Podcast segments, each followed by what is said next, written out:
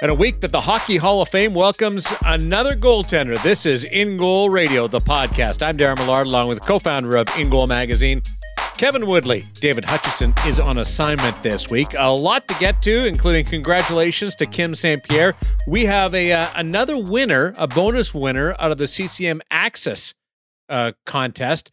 Uh, some contest and uh, paraphernalia coming out from uh, another source, and we'll put a bow on the WHL Hockey Canada Goalie Symposium, which ran last weekend.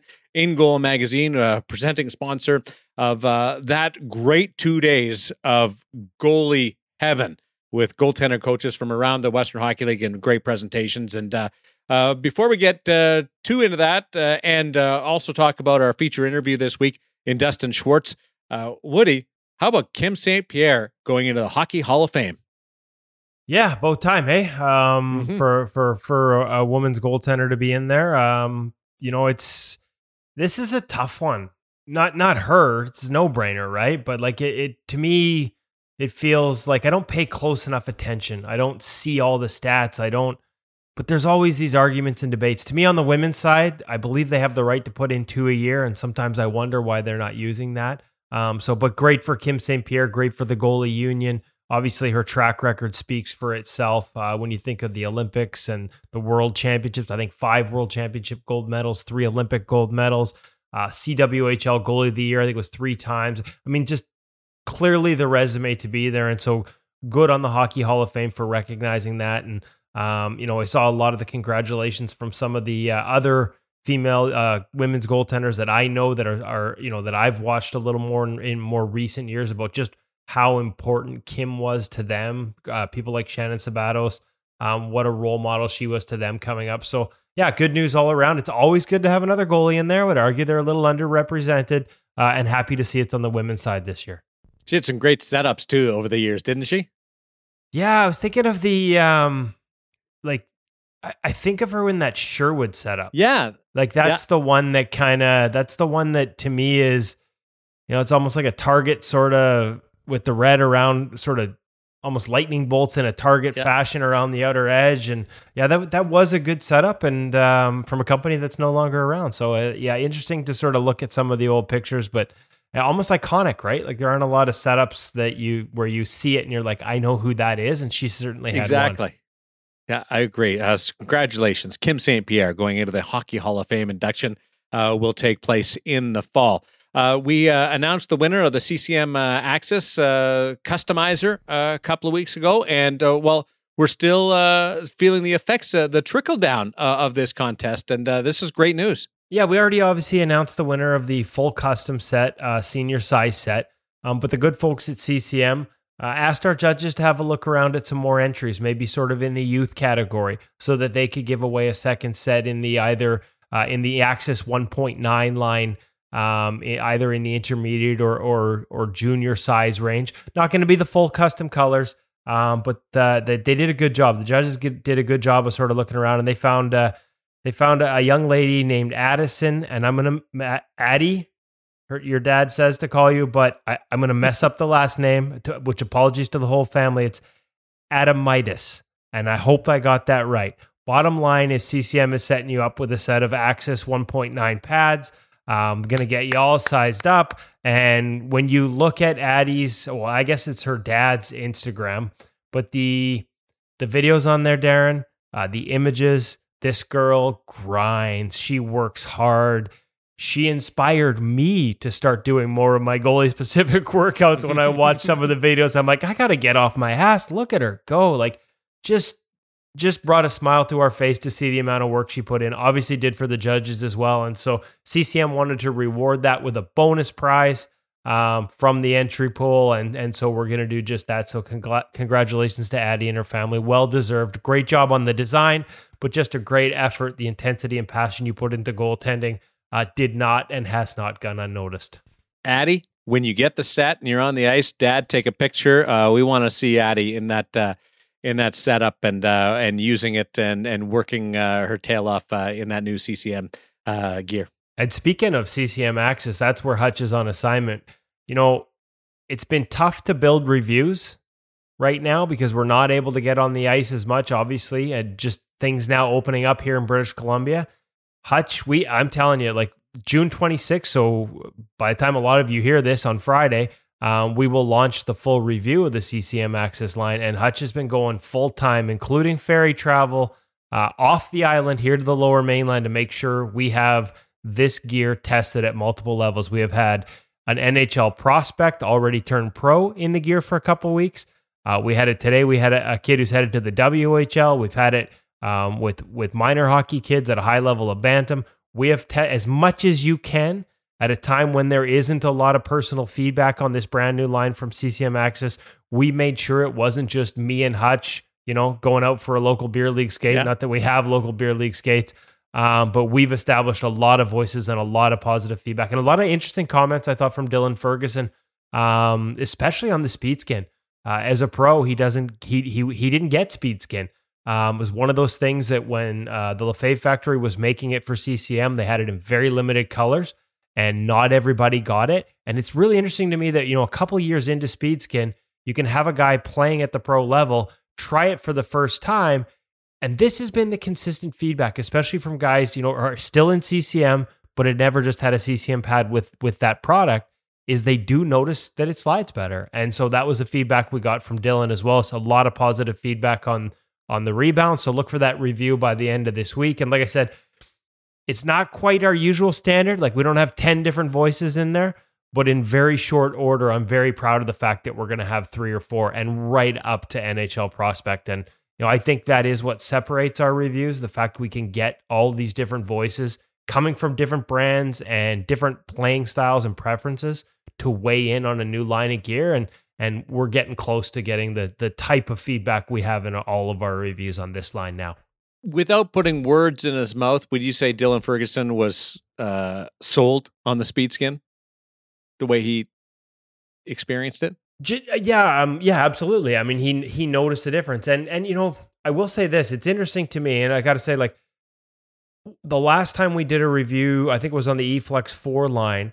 We had talked to Pekka Rinne about this, now, like I said, uh, when the fact when the Lefebvre factory in Montreal was making them, um, they did at one point for a while you couldn't get it at all. At one point, they brought in a sheet of the white, and so you could get it in white. And Pekka had it on his pads, and I talked to him, and he said like not a huge difference, but a noticeable difference. He noticed a difference, and he's like, if it's gonna slide better, that means you're more efficient. Why wouldn't I use it?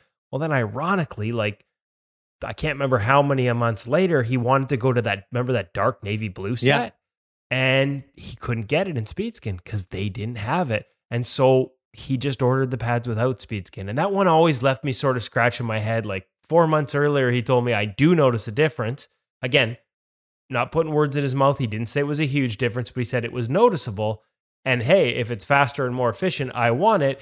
And then for the sake of color and the fact it wasn't available, he ends up not in it. So I think that's one of the changes you'll see is guys will be able to get it. Uh, for a guy like Dylan Ferguson, it was it was a notable change, and it'll be interesting to see. Eh, is it a game changer for guys? I don't want to say that, um, but again, consistently, guys who have been in CCM and then tried CCM with Speedskin have said to us they've noticed a difference. And to me, if it makes a difference, why wouldn't you use it? That's kind of where I come out. Can I ask a silly question? Yeah. Is Speedskin more effective on maybe medium ice. Like great ice is gonna you're gonna slide good on on great ice or fresh ice. But does does it really help when when the ice gets chopped up or uh, whether you're not playing in a in a National Hockey League facility? Yeah, it's interesting because some of the different materials that we've seen, um, all with the all with the the goal of sliding better, perform better on different surfaces. I think Speedskin is is good once you put a chop in it.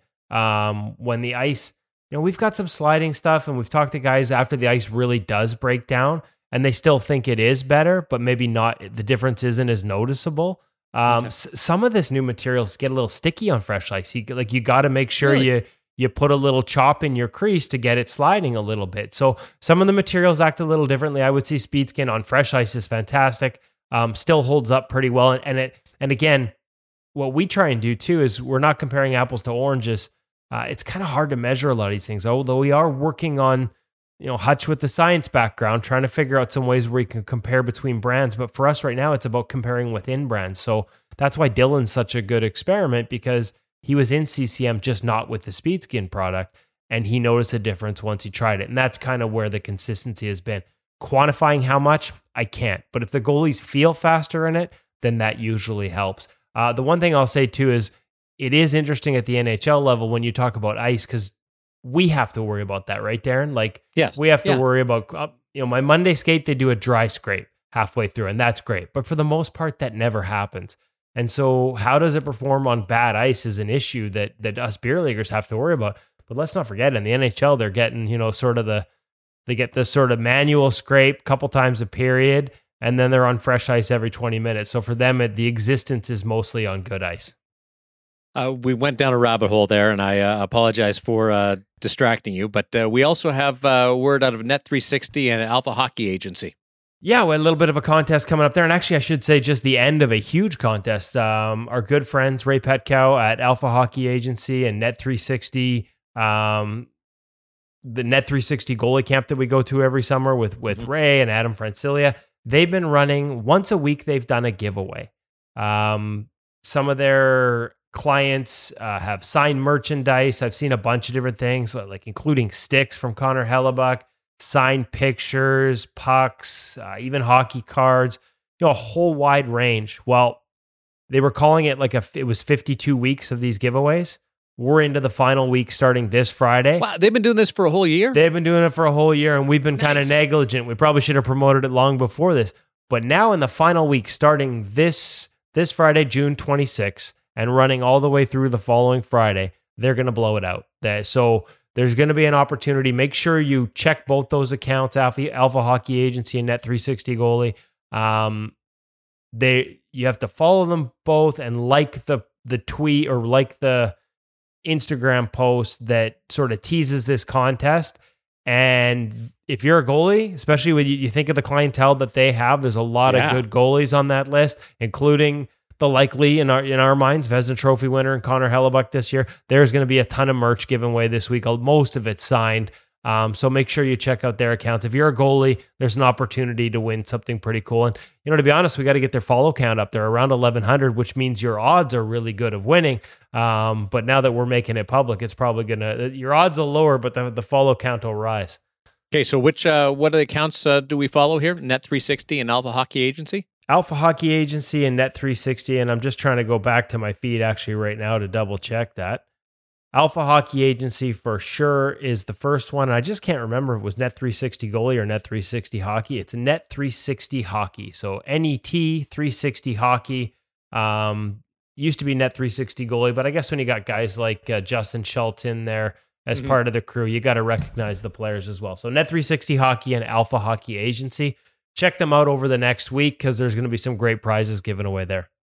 Our feature interview this week is with Dustin Schwartz, goaltending coach with the Edmonton Oilers, uh, also a major uh, spearheading guy uh, behind the. Uh, that's a great intro, isn't it? Uh, he was the the the guy behind the WHL Hockey Canada Symposium uh, that occurred on the weekend, and just congratulations to you and and Hutch and and In Mag for your contributions uh, to what was uh, an amazing couple of days last Thursday and Friday. Well, and thanks to you for coming in at the end and uh, just providing that real professional element on the uh, the Q and A hot stove sessions with Carter Hart and Jason LaBarbera, and of course our In Goal Premium members can already listen to the Carter Hart exclusive interview. Um, it was a great couple of days, uh, a lot of work behind the scenes to make it come out smoothly, and I thought it did, and was happy that it did. And the bonus for for the investment we made in it, both financially and, and in terms of the work we put into it, was all about being able to get content for our listeners. Um, this symposium, and you mentioned uh, Dustin Schwartz, who I am now going to forever call spearheading guy. Um, spearheading guy. He's the he's been a WH, the WHL goaltending consultant out of the NHL since 2017, and he's really worked hard on a WHL goaltending advisory committee, and they work with the provincial branches from BC Hockey, Hockey Alberta, Saskatchewan Hockey Association, Hockey Manitoba to try and build a development plan that that uses the WHL guys and brings in these these coaches at the branch level and then sort of trickles down and sort of come up with this grassroots plan to help goaltending get better in Western Canada. And this symposium was a big part of it.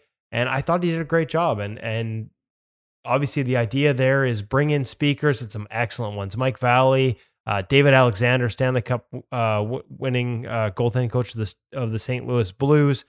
Um, WHL coaches presented on on a variety of topics. Ian Gordon from the Seattle Thunderbirds, Curtis Muka from the Edmonton uh, Oil Kings, Dan DePalma from the Kamloops Blazers on puck handling, movement, uh, managing traffic, a lot of things that I thought were really good for goalie coaches, but also goalies can take lessons away from. And to us, as much as that's a development plan for all these branches, it gives us a development plan, or at least we're able to share that information with our audience at In Goal Premium and give them again uh, what we think is a real high level of of coaching and voices. Scott Murray from the Washington Capitals on on tracking and sort of the new mechanics, the new biomechanics of tracking was excellent. And these are all presentations that we're going to be able to share with our audience. Like I said, Carter Hart's up now as the hot stove, and I thought it was excellent. He was really open uh, and insightful with his comments. Uh, In Goal Premium members can access that. Jason LaBarbera was was insightful as well as funny as heck at the Yeah, end. We've was. got yeah, we got that story, and then all and not all, but most of the presentations we're going to be bringing to our audience too. So great couple of days. Uh, thanks for Dusty to Dusty for bringing us in and and for organizing the whole thing and for everyone else involved behind the scenes. It was it was awesome, and it to me it kind of made for a perfect segue and give us an excuse to have him on the show as as a feature guest because he does have a unique path. Um, as much as he was a goalie, uh, he also has an education degree uh, and, and spent some time, you know, coaching in, in the Alberta Junior Hockey League and, um, you know, working in, in an academy envir- environment at, uh, I think it's Vimy, Vimy uh, Academy in, in Sherwood Park or Edmonton. And um, just, just a really, you know, rising star in the goalie coach community and a guy that, uh, whose insights I thought our audience would appreciate.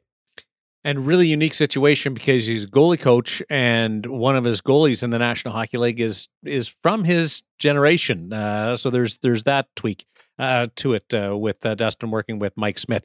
He is uh, the newly named spearheaded guy, the goalie coach for the Edmonton Oilers, and feature interview on In Goal Radio, the podcast. Dustin Schwartz with Kevin Woodley.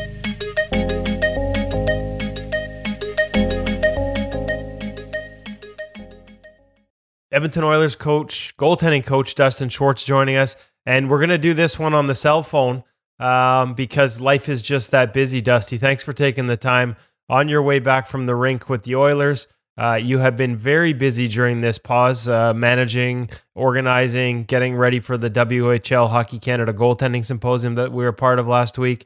Um, how are things going? I guess in general, just uh, start off with how, how how you managing all this right now. Uh, things have been really good. It's been an exciting time, uh, you know, through all of this, the challenges that everybody's faced with COVID and everything else, and the shutdowns and postponements and stuff like that. It's been uh, been actually really positive. There's been lots of good takeaways as far as uh, um, you know time for professional development, whether it's been working, you know, through the POE program in Hockey Canada and doing some of the stuff with the goalie coaches and the goalies there. Um, lots of work been done with the WHL and uh, the development planning group. It's been uh, a real uh, good good opportunity for me to to work with some other people um, in a different environment too, through a lot of the, the, the virtual opportunities now that are out there, and it definitely has opened your mind to to challenging yourself to get better and uh, find new ways of communicating. So you know what, doing pretty well, and those things have been uh, been real positives. Yeah, what can you tell us in terms of especially the you know your use of the online component with with young goalies, with prospect goalies within the Oilers? Obviously, I know I wrote at NHL.com about um, you know a virtual development camp that you had going on. Once you realized there wasn't going to be an opportunity for a regular development camp, can you, as much as you can share, and obviously there are probably things you can't, but can you walk us through a little bit in terms of some of the elements um, that you used? and some of the lessons you maybe learned about you know goaltending development especially anything that you might carry forward even once we get back to a regular environment are there ways to use these online tools to help make goalies better long term I think there is. I uh, I spent a lot of time um, looking at our goalie prospects and then identifying some of the areas that we needed to target. Um, fortunately, I, I know all of them very well, just as they've been in our organization for a while now. Um, so you kind of had some good uh, key elements that we wanted to work on and develop. Um, we used the platform. We just used Zoom as kind of something to help establish that constant communication, um, give you a little bit of the face to face rather than just uh, over a phone call. And it wasn't sending video through a link. It was actually able to be shared via the screen, which was quite beneficial. We chose a few topics. You know, I kind of broke the video down and then um, each and every uh, week that we talked, we had different things that they would kind of take home for for homework, for lack of a better term, to help them to uh, further advance their perspectives on things. Um, and then we just kind of went through it. I had some guest people join us, which is kind of a cool feature in working in that virtual Zoom type platform where, you know, we had Mikko Koskinen joined us for, for one of our sessions. Um, Jim Playfair, the assistant coach, joined us for one of our sessions.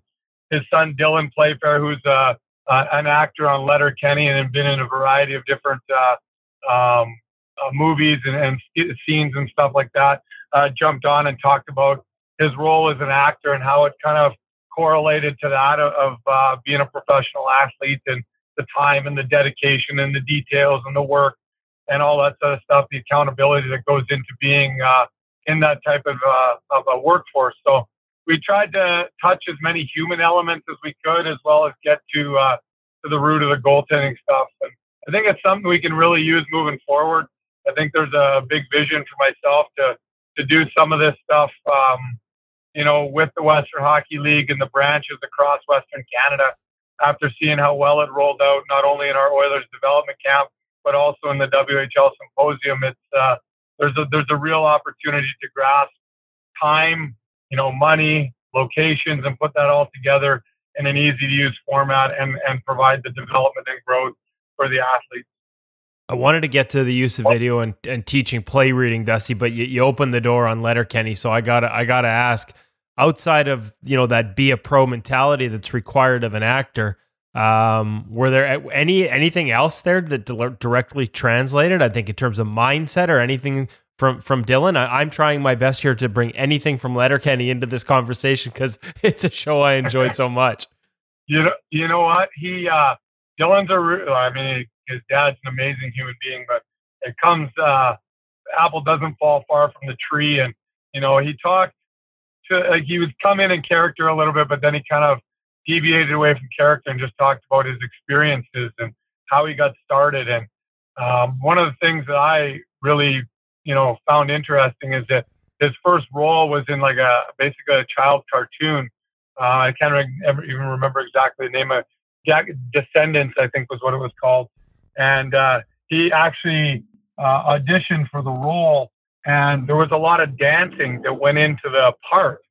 And he actually got the role based on his audition. And he said to the person when he received the, the opportunity, he's like, like, I don't know how to dance. And the person's like, well, you're a hockey player, you're coachable. And he's like, we're going to teach you that. So he ended up with working with Michael Jackson's choreographer and dance instructor was his first dance teacher. So he took like obviously the pinnacle of dance when it comes to Michael Jackson and kind of worked at his craft. And by the time the show started, he knew exactly what he was doing and, and worked so hard to to fill in the blanks with what he was missing as an actor. Um, he talked a lot about uh, how with Letterkenny they do a lot of their scenes uh, are most most like shows like that um, would do one scene kind of you know in around a month worth of time. Um, Letterkenny tries to hit it off in three days, so they try and do their scenes in three days, which means that all of the actors have agreed to a person that they will finish those scenes in three days by doing all the work before they get to shooting that specific scene. And that information was interesting because it was a lot about the prior planning, the preparation, the work, the accountability that went to those other, you know, people that you work with. And by doing that, they could all increase the amount of revenue they made if they came back and spent less time having to do take over take over take and just getting the work done within the three days. So a lot of really good uh, messages for the goalies about preparation, about accountability, about responsibility and being prepared. So lots of great takeaways. And Letterkenny, uh, there's five of them, maybe even six, that actually all played junior hockey. So there's a lot of that mindset of uh, of the work and the coaching and all that stuff that these these people have gone through.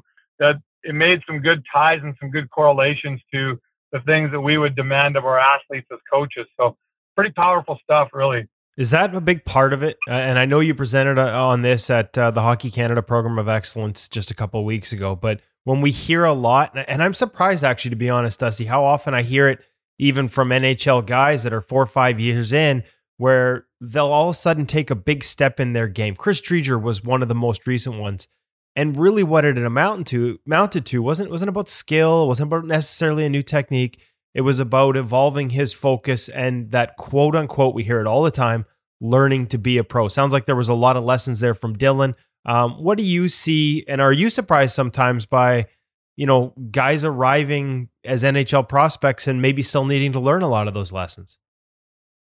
I think a lot of them need to learn those lessons. You know, when you go through the league, um, you know, of NHL starting goalies, there's obviously the the select few that come in and are able to, to light the world on fire from you know 18 19 20 years old but a lot of them have had to kind of develop themselves probably from a maturity standpoint and a mental standpoint and a preparation standpoint uh, more so than even the technical side of the game um, i think you know you look at a lot of american league goalie or even junior goalies for that matter and technically a lot of them are really close uh, you know, and and right there with with the, some of the NHL goaltenders, and in some cases, uh, uh, some of those American League goalies would be further ahead technically than some of the guys that are currently playing in the National League. Um, but there's that component that is a real separator, whether it's being the student of the game element, whether it's the um, understanding yourself and what you need for preparation standpoint from a on and off ice perspective, Sometimes it's the training component. It's the, you know, what are you doing um, physically off ice, away from the game in the off season, and what are you doing in season? You know, there's so many layers to that, and I think a lot of guys learn that uh, as they mature, as they get older.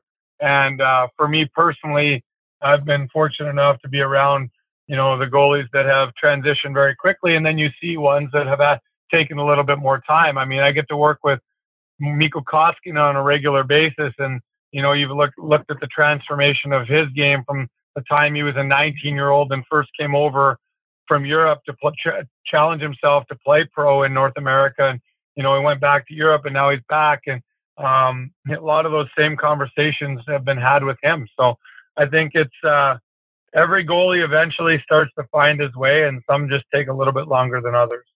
To go back to the development okay. camp that you ran um, online, the virtual development camp, the one thing I wanted to ask you about is using video and using plays. And I know it's a lot more complicated than just watching a couple and talking about it. You had a had a pretty you know in depth system, but that ability to use video and examples to help teach play reading. Uh, I think even I was a little surprised that you that there was that much value in it for you uh, when we discussed it in in the past couple of weeks with guys who are at the pro level. So I it seems to me there's got to be value for kids as well because it feels like at times in that development ladder and I know you're removed from the youth level, but it feels like at times we're we're getting towards uh, and I hate this term, but I'm going to use it anyways, that quote unquote goalie school goalie where they know where every drill finishes and they can move there perfect. Um, and and they look as good as an NHLer moving around the ice. But once the game starts, that play reading ability, um, can sometimes be lacking. So, two part or how important is that? And or, or have you been surprised at just how useful video can be to teach that, even at the levels you're at still? I think two things. One, I, have tried to keep myself at the grassroots level as much as I can um, because I think that there's obviously value to be able to give back at that level. And uh, I think you're bang on. I think the the um, the ability for the goalie to establish use the term Mike Valley used in some of our presentations, but the goalie IQ. Uh, I think that starts with us as coaches providing opportunities to a have drills that create those scenarios, and b especially as they progress a little bit into the midget junior levels, to be able to provide the video resources that get them to look at those scenarios. As a coach, you can't draw up every scenario. I can't I can't put together every situation that's going to evolve in a game. Um, but there are common trends that happen in a game, whether it's situations off the rush, you're going to see a variety of things like two on ones where there's a shot or a pass option. You're going to have three on twos where the commonality of the middle lane drive, the pass east west from top of the circle to top of the circle, or the potential shooting option. So I think what you can do is not necessarily um, provide every situation, but I think when you give them the ability to look at common themes that happen within the game. And then the job of the goalie coach is once they've started to see those themes um, from a video perspective, now you can really work the foundational parts like the tracking, the mobility, positional play into those read situations. So I think that as the goalies get older, um, they now it becomes innate off of a three on two rush. They get they're more comfortable with that net net drive to the net or the pass east west because a they have a good foundation and b they've seen that before. So it takes a little bit of the call it the unpredictable and makes those scenarios more predictable. And I think that those reads are things that you can help the goalies to uh, develop by working on all of those aspects of their game. And, and that takes time. It takes understanding by the, the coach and the athlete, not only of the goalie position, but of the game in general. And then you can start to allow them to work on those skills in practices, create layers, and build that out. So I think that that can start sooner. One of the challenges that we we face, you know, moving forward, and it gets talked about all the time, is goalie coaches have said multiple times to me, "Hey, we our goalies need to be better at reading the game, or you know, they need to be more of a student of the game, or the goalie IQ needs to increase." Okay, great. How do we do that? So one of the things that I, I tried to work out, and this kind of takes the development piece that I worked with the Oilers guys and tied it into some of the reasons for what we did at the WHL Coaches Symposium, is trying to get those goalie coaches to look at some different video clips and understand scenarios. So what we tried to do is, is to help the coaches to understand, okay, these are common trends. So when I put the video together, I took the WHL goalies, goals against, I took American League goalies, goals against, uh, double IHF events, goals against, NHL goals against, and you start to see common themes that happen from level to level to level to level. So now, as a coach, now you got to start to build those into your drills and start to create the opportunities for the goalies to develop them. Fair to say that it's uh, it's an area that I don't want to say lacking at the youth level, but it's an area where we we can make up some ground in terms of teaching that. I do. I think the the, the foundational pieces, you know, the things that the goalie coaches are currently working on technically, I think is absolutely imperative. Um, before those reads develop and become more consistent and more innate and become part of who they are, the skills and the techniques have to be there in order to be ex- be able to execute those reads. So little things like just simple understanding of depth, uh, being able to adjust depth, work on the mobility on things like T pushes, setting angle, working to set feet, all those different sorts of things. Those technical elements have to be there, but I think you can start to build them in slowly, especially at a younger level, um, to get them to understand different reads that are in the game. And it could be simple as things out of cycles you know, recognition of, of shots from above the dot, under the dots. Guys are working out of overlaps and then obviously building your tracking and different skills like that. So I think it's definitely something that can be more aware of and then gradually built into practice plans. You talk about uh, foundations and some of those skill foundations. What for you, like, how, how do you, what break down those different elements of skills and foundational? Obviously, we want to build a complete goaltender. Um, and there's there's there's technical, there's tactical, so many elements. What do you see as a foundation? Is it movement? Is it skating? Where's your foundation as a coach, whether you're working at the NHL level or working still at the youth level, helping out? Well, I think once you get up to the so starting at the top, once you get up to the NHL goaltenders, you work through the American League and even into junior. Um, you're you're you're you're looking at those goalies and assuming and understanding that they have already established a pretty solid foundation. And I think personally, three things that would really be valuable parts to that would be the tracking, uh, the goaltender's ability to move, and then the positional elements of the game. Um, I think those things are things that start from the time that they strap the pads on to the time that they become an NHL pro. Um, the teaching and the disciplines of it at a younger age, it's absolutely critical.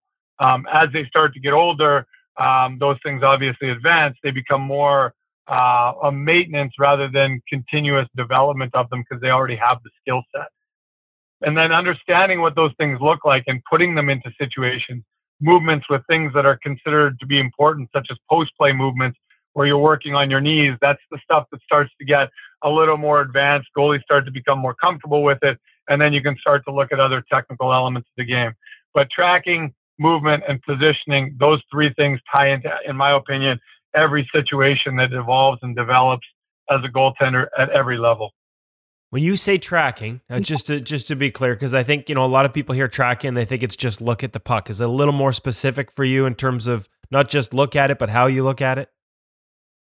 Yeah, obviously, I think that's advanced a lot over the last you know number of years, and you know the concepts brought forward by Lyle Mast and head trajectory and, and and all those things. I personally like you don't necessarily use that exact term, but you talk about looking at the puck and posture and your setup and all that other stuff.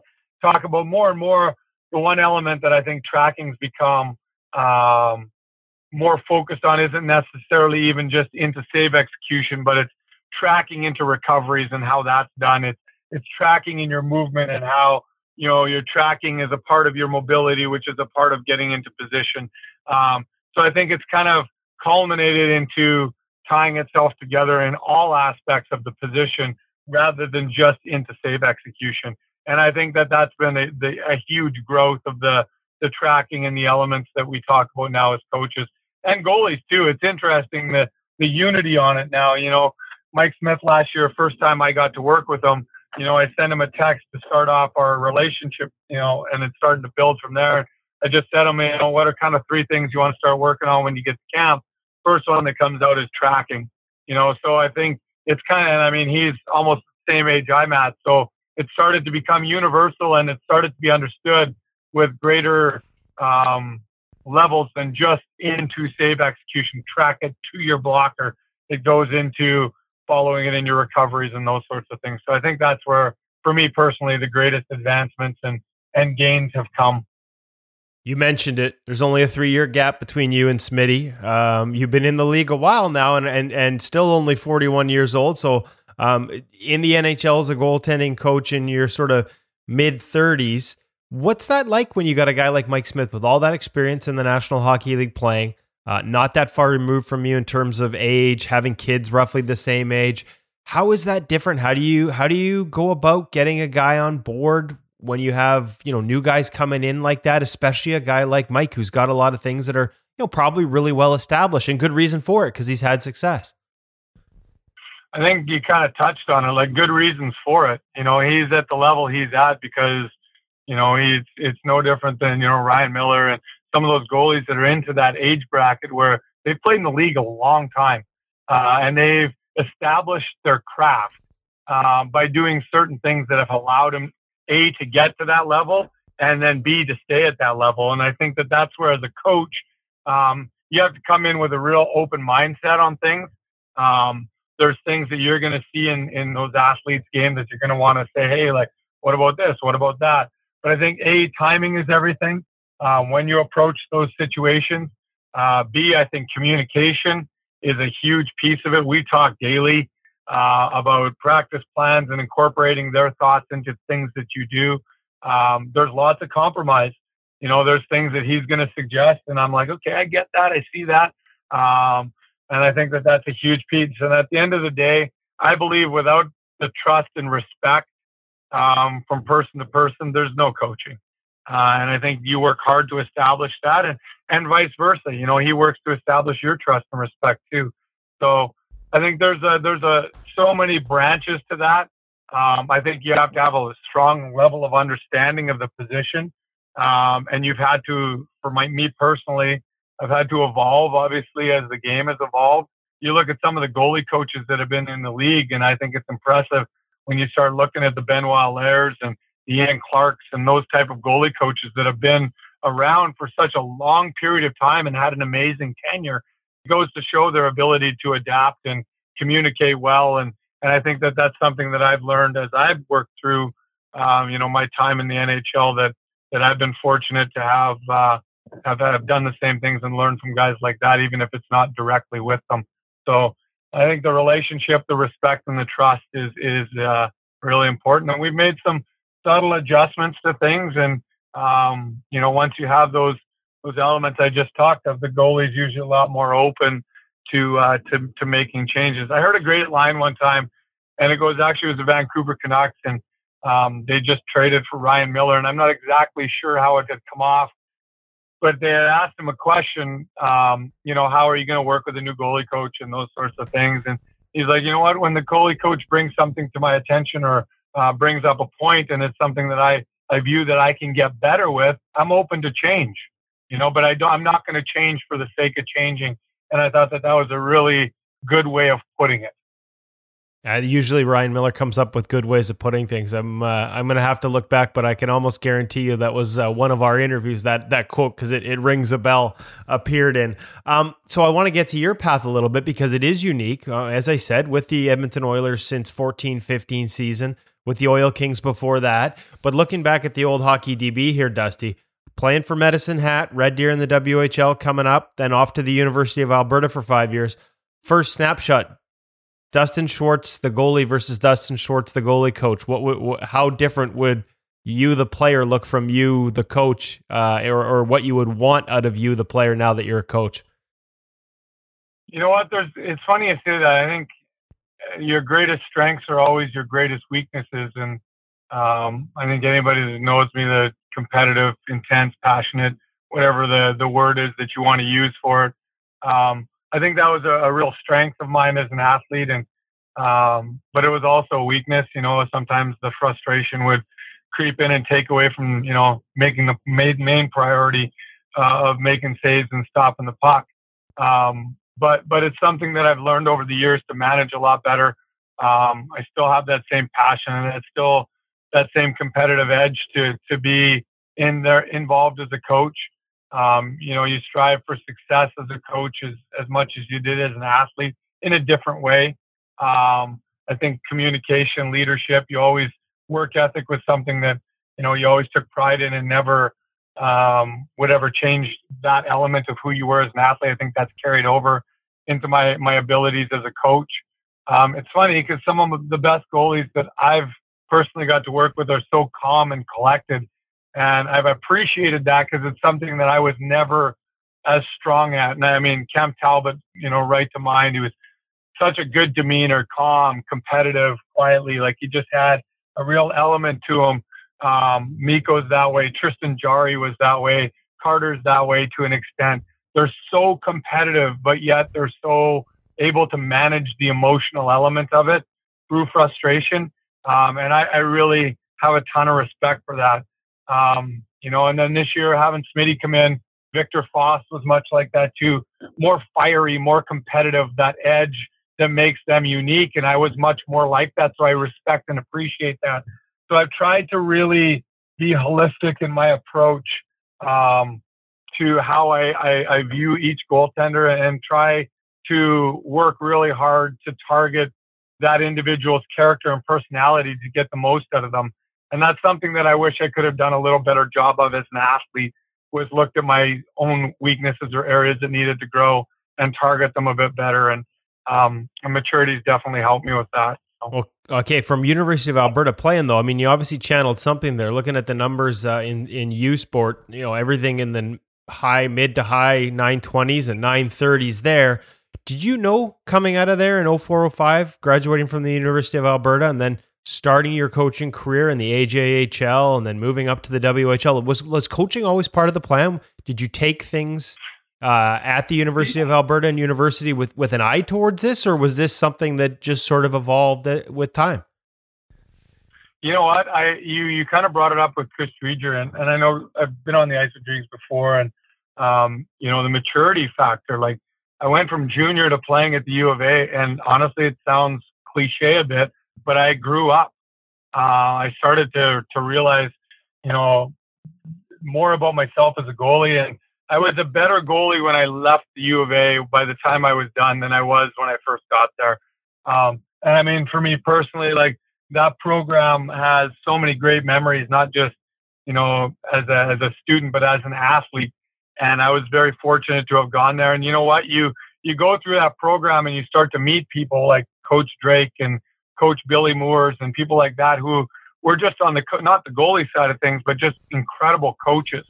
Um, and they'd come before you as a, as a, and there's so much history with that at the U of A that you kind of, you know, really understood and valued that.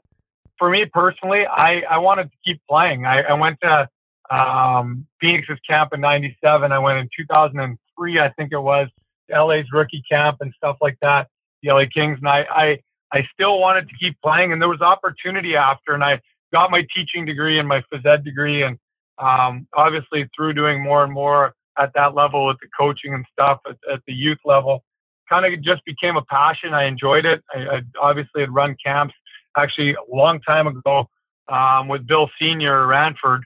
Uh, they used to have a goalie camp in Sylvan Lake, Alberta, and I'd jump on with them, and it was Bill Ranford and Sean Burke and myself and the guy named Aaron McDonald, and we'd run this goalie camp in Sylvan Lake, and it was always something that I enjoyed every summer. A guy named Andy Nowicki was involved. He coached the LA Kings for a bit. Um, so I always kind of was around that coaching stuff, and I really enjoyed it. And I got offered my first coaching opportunity with the Fort Saskatchewan Traders. They don't exist anymore. And we had an incredible coaching staff. And I give all these guys so much credit. Steve Hamilton, who coaches the Calgary Hitmen now, Ryan Marsh is the associate coach with the Saskatoon Blades, and Jay McKee, who's the coach in Vancouver for years and now is uh, coaching the Vernon Vipers in the BCHL, and myself. And they let me coach. So I did the goalie coaching stuff, but you were involved in the power play and you were involved in the system structure. And um, I was kind of got to do the eye in the sky stuff. Um, so from the U of A transitioning into that first year of coaching, my my growth was, you know, exponential, and a huge credit goes to all those guys, you know, for helping me become not just a goalie coach, but also to understand more about the the coaching elements of the game. And and I and to this day, I feel like that's been a huge value. Is it something you still get to use a lot at the NHL level? As it do you as you talk to other young coaches, and obviously with the WHL Hockey Canada Goaltending Symposium, that was one of the elements here was a mentorship component with these other young coaches from across the country and all the WH. I know you're involved in that role with the WHL goalie coaches, but recognizing um, whether it's you or some of the other guests that we had on there, David Alexander talked about it, that need and ability to sometimes be more than a goalie coach and how invaluable that can be, not just from a career arc perspective and, and making yourself, um, you know, uh, available to do extra things, but and invaluable in that way. Um, but also just in terms of that evolution of maybe being more than just a goalie coach when it comes to being part of a National Hockey League staff and and and you know raising points about power plays and penalty kills and you know, sometimes we see it with the analytics with Steven Valiquette. Like it's not just about the goaltender numbers. You know, you flip the coin, and a big part of the job is figuring out how to beat the other guy's goaltender. So right, and and so true. And David Alexander did a great job in his presentation discussing that. And for me, I think one of the things that really is important in being able to coach the game and not just coach the goalies is that it allows you to be a better goalie coach. So you brought up earlier about reads and recognition and themes within the game. Well, a lot of that stuff, you know, develops because you played the position a little bit, obviously not at the National League level, but you understand the themes that happen. Um, but the coaching side of it really takes it to a whole nother level. Getting to understand what the penalty kill looks like, getting to understand how to expose another team's goaltender simply by understanding structure, uh, being able to you know, we walk into the coach's room with Ken Hitchcock, who, I mean, he's a Hall of Fame coach and uh, was somebody for me personally that in my short time with him, I really appreciated the opportunities to be able to be a little bit more of the eye in the sky and share some of my my thoughts on the structured part of the game. Same with Todd McLellan, same with Dave Tippett. Um, all, I'm so lucky that at this level, those guys have provided the opportunity to sit in all the meetings, to share some thoughts on the penalty kill, I've got this year working with with Jim Playfair and and and uh, Glen Gulutzan on the special team stuff more and more. It's been um, I've been so thankful that those opportunities with the Fort Saskatchewan Traders, even the Edmonton Oil Kings, and working with Derek Laxdal and Steve Hamilton, like the opportunities to be a coach have really helped me to be a better goalie coach. I understand way more about the situations that are evolving and how technically and tactically we can look at things. And it helps when you're breaking your video down, which, you know, you listen to David Alexander talk about being the video coach. And by understanding the game, you really can look at the video and say, boom, boom, that's what I'm looking for.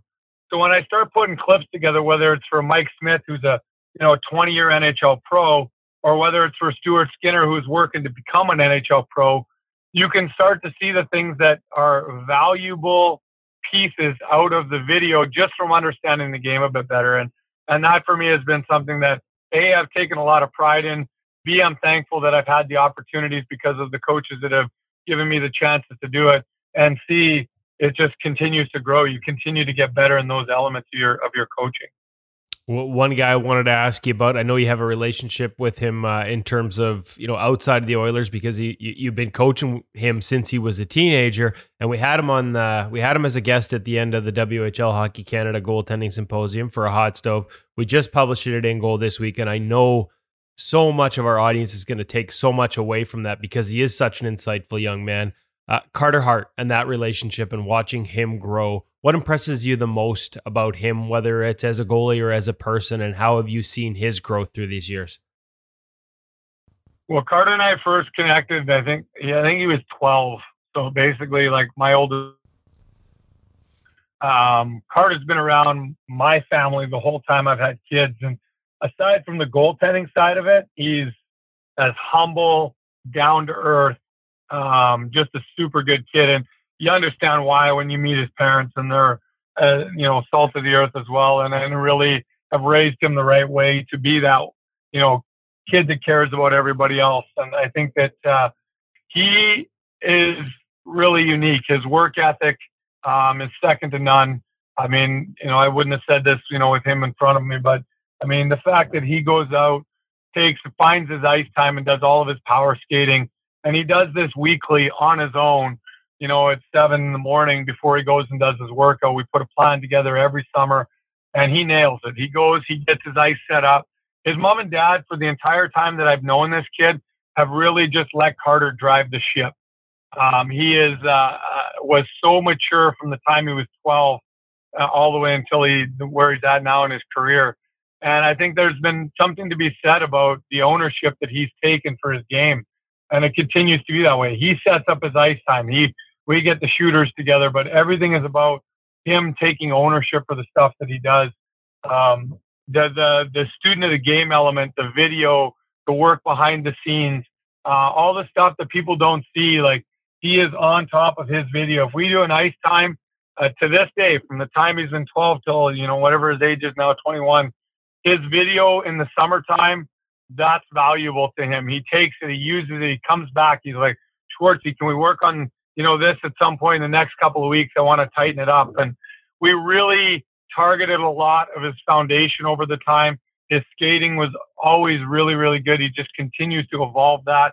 His tracking and his positional play has become, you know, top five in the world, in my opinion. I mean, he's as good as there is when it comes to, to the tracking and the positional elements of the game uh, and he continues to develop those. And it's interesting because now I get on the ice and you talk about maintenance.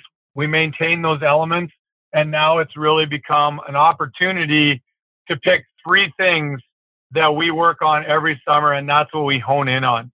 And we chose three things last summer in conversations with Kim Dillabaugh, obviously, and uh, and we just every week those were the priorities. We did this, this, and this, and that was the things that that we continue to target week after week after week.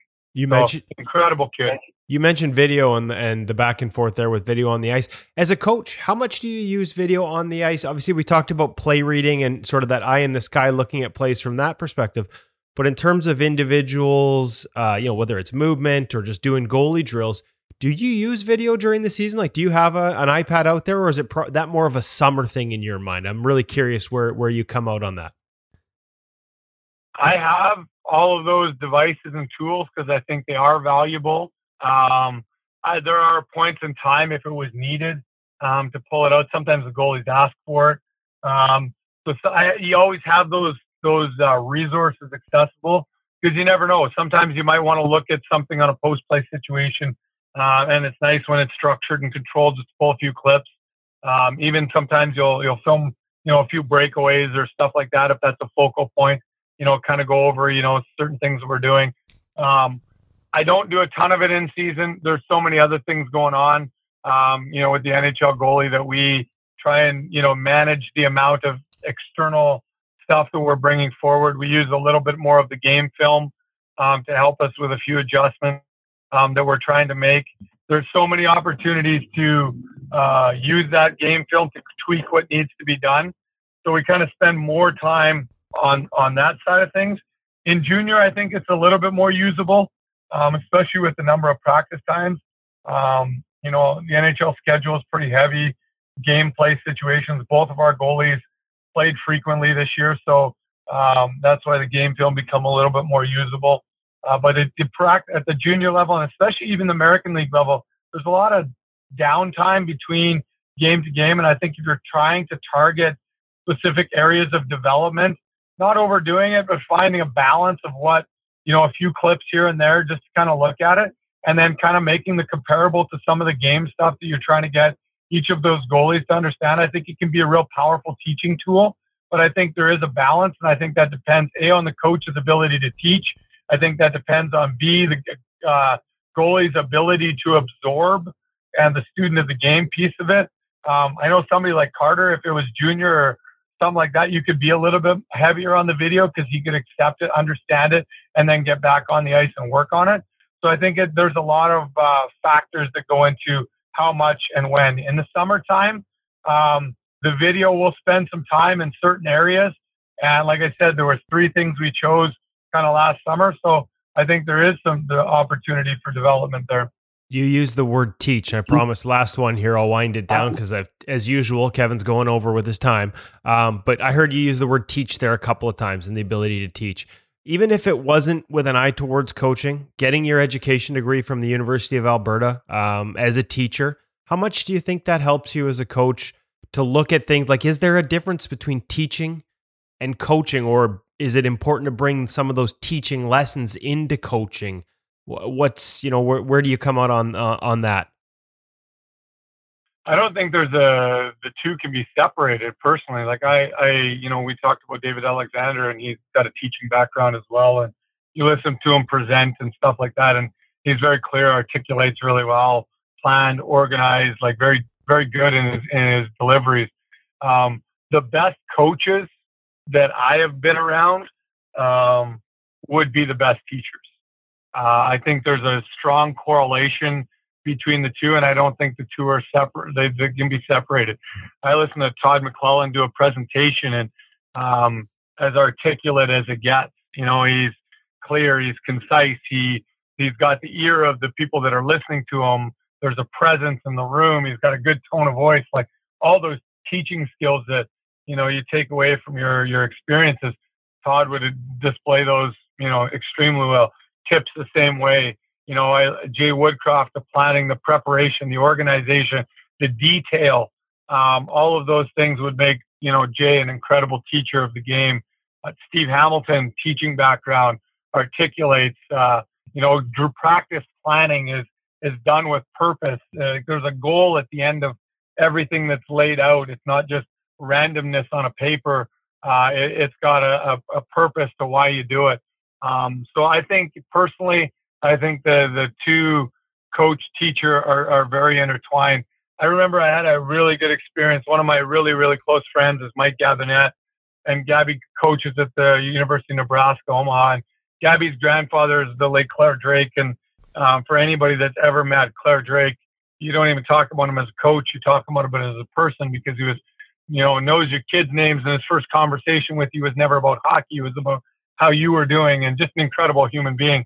And I was lucky enough one time I was sitting down with him and, and Billy Moores at Mike's house, and just listening to the two of them talk, you can just see how their ability as coaches to relate to people, to build respect, to to earn that respect and stuff is second to none, which is what made them such great coaches and very iconic. Obviously, Coach Drake's made his way into the Hall of Fame and had an impact on on many, many, many coaches over the years. And um, you know, as a coach and teacher, I think the two of those things are intertwined.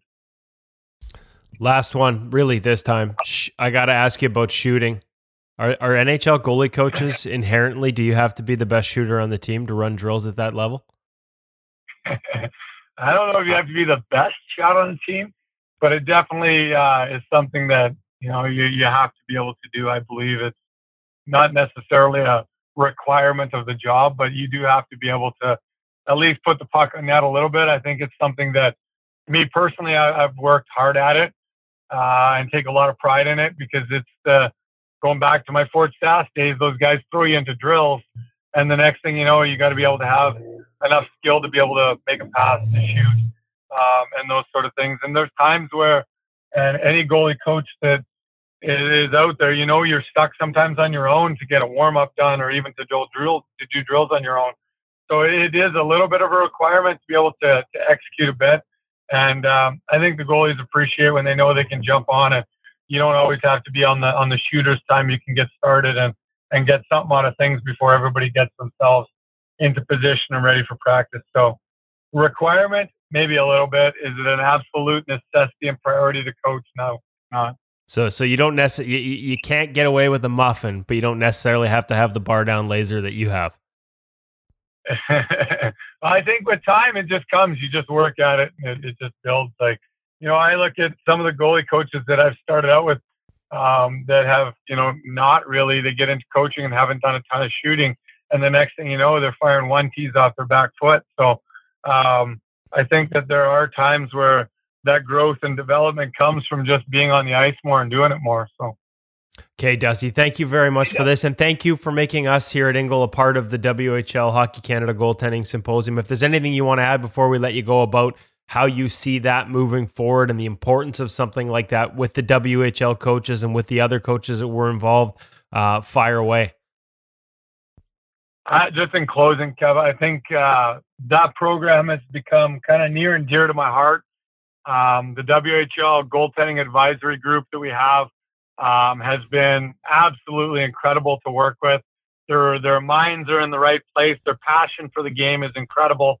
Um, I think there's so many people out there that are willing to help coaches, to help goalie coaches, to help parents at the grassroots. Um, it just takes a group to kind of drive this ship a little bit. And I really feel like that group of goalie coaches, the Western Hockey League, and their commitment to it, In Goal Magazine, the, the, the stuff that you guys are doing at the grassroots level, and the opportunities to uh, for goalies to see it, parents to see it, and coaches to jump on board. I just can't wait to see the branches jump on board. Um, guys like Matt Weninger with Hockey Alberta, Kelly Bard with Saskatchewan Hockey, they're they're really working hard behind the scenes to to give everybody the resources and the and the skills and the help that they need. So um, I look forward to guiding that ship for years to come, and I hope that uh, continue to have the support from everybody to do it. Well said, Dusty. You know you got our support, and we appreciate, like I said, you making us a part of it. Just to even to help deliver it at, at a very small part of it um, was was really neat to see. And so, good on you for organizing it and for being involved and staying involved at that level, even after you've moved up to the National Hockey League. Uh, and first and foremost, thanks for your time today. I know how busy it is. We appreciate you uh, making the time for us, and I know our audience, uh, from young goalies to goaltending coaches to goalie parents, is going to take a lot out of this. So thanks for the time today. No problem, Kev.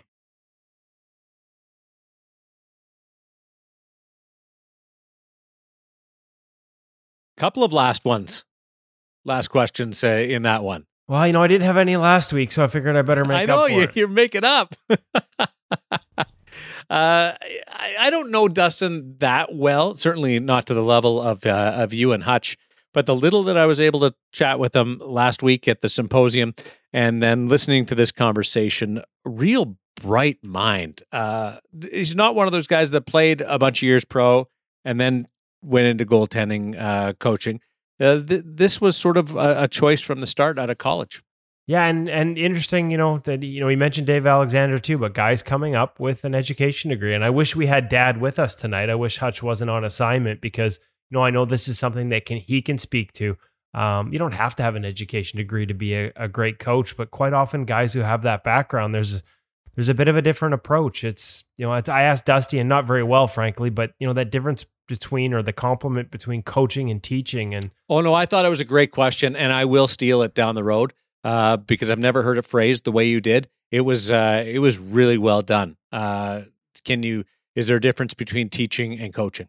Well, okay, it was a good question, but I spat it out about awkwardly. I had to rephrase it six different times, so um, took five minutes to ask it. But uh, you know, we're seeing more of that, and uh, Dave Alexander talked about it a lot in his presentation at the WHL Hockey Canada Goaltending Symposium. Another guy who came up through that path, and you know, it's it, it's interesting to me, and and I know, like I said, I wish we had Hutch here. Maybe we'll ask him about this next week. But there have been times where you know, a guy who has an education background uh, like himself, he can see, you know, the difference between coaching styles. And there are some coaches that coach but don't necessarily teach. And when you come from that education background, I think there's, you know, you've you've learned what the difference is. You you know what it really is to teach. And there's a fine line there, isn't it? Yep. Yeah, and not not like, one I would pretend to even understand, and that's why when mm-hmm. Hutch observes it, that's why it's fascinating. So we'll definitely have to bring this up next week when he's back. I, I never really thought of it until you uh, until you brought it up. I, I always think coaching as uh, as teaching, but sometimes you're you're not really teaching. You're motivating, you're intimidating, uh, using those tactics. But well, if I was a coach, teaching. I'd, I'd just be yelling a lot.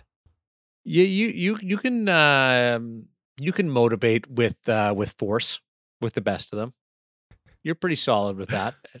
Um, I don't think your your I think your headset, uh, your earphones would. Uh, yeah, would I was I was just gonna say I got a set I got a set of expensive earphones looking up on two pieces on the floor that uh, would disagree on the effectiveness of of that uh, method.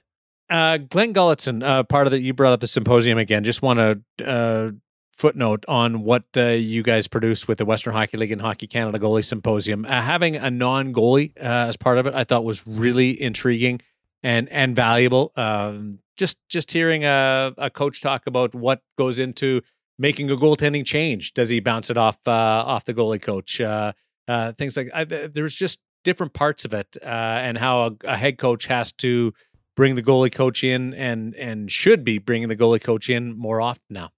Yeah, no, and I thought that was good and and a really unique perspective. Not something I've yeah. seen at, at at a at a goaltending symposium. I've I've been lucky enough to attend a couple with uh, the crew from Network, which includes Dave Alexander and Mike Valley and and Pascal Villana, who is a part of this with Hockey Canada. They do for a while they were doing it annually. Um, haven't in the past year, obviously with everything that's gone on here, but um, they they run a nice symposium as well, and and the one that I, I never would have I wouldn't have even thought to invite a head or a head. Well, in Gully's case, he was a head coach and now an assistant or associate coach with the Oilers, and that perspective uh, was really interesting because I do think that was another subject that came up.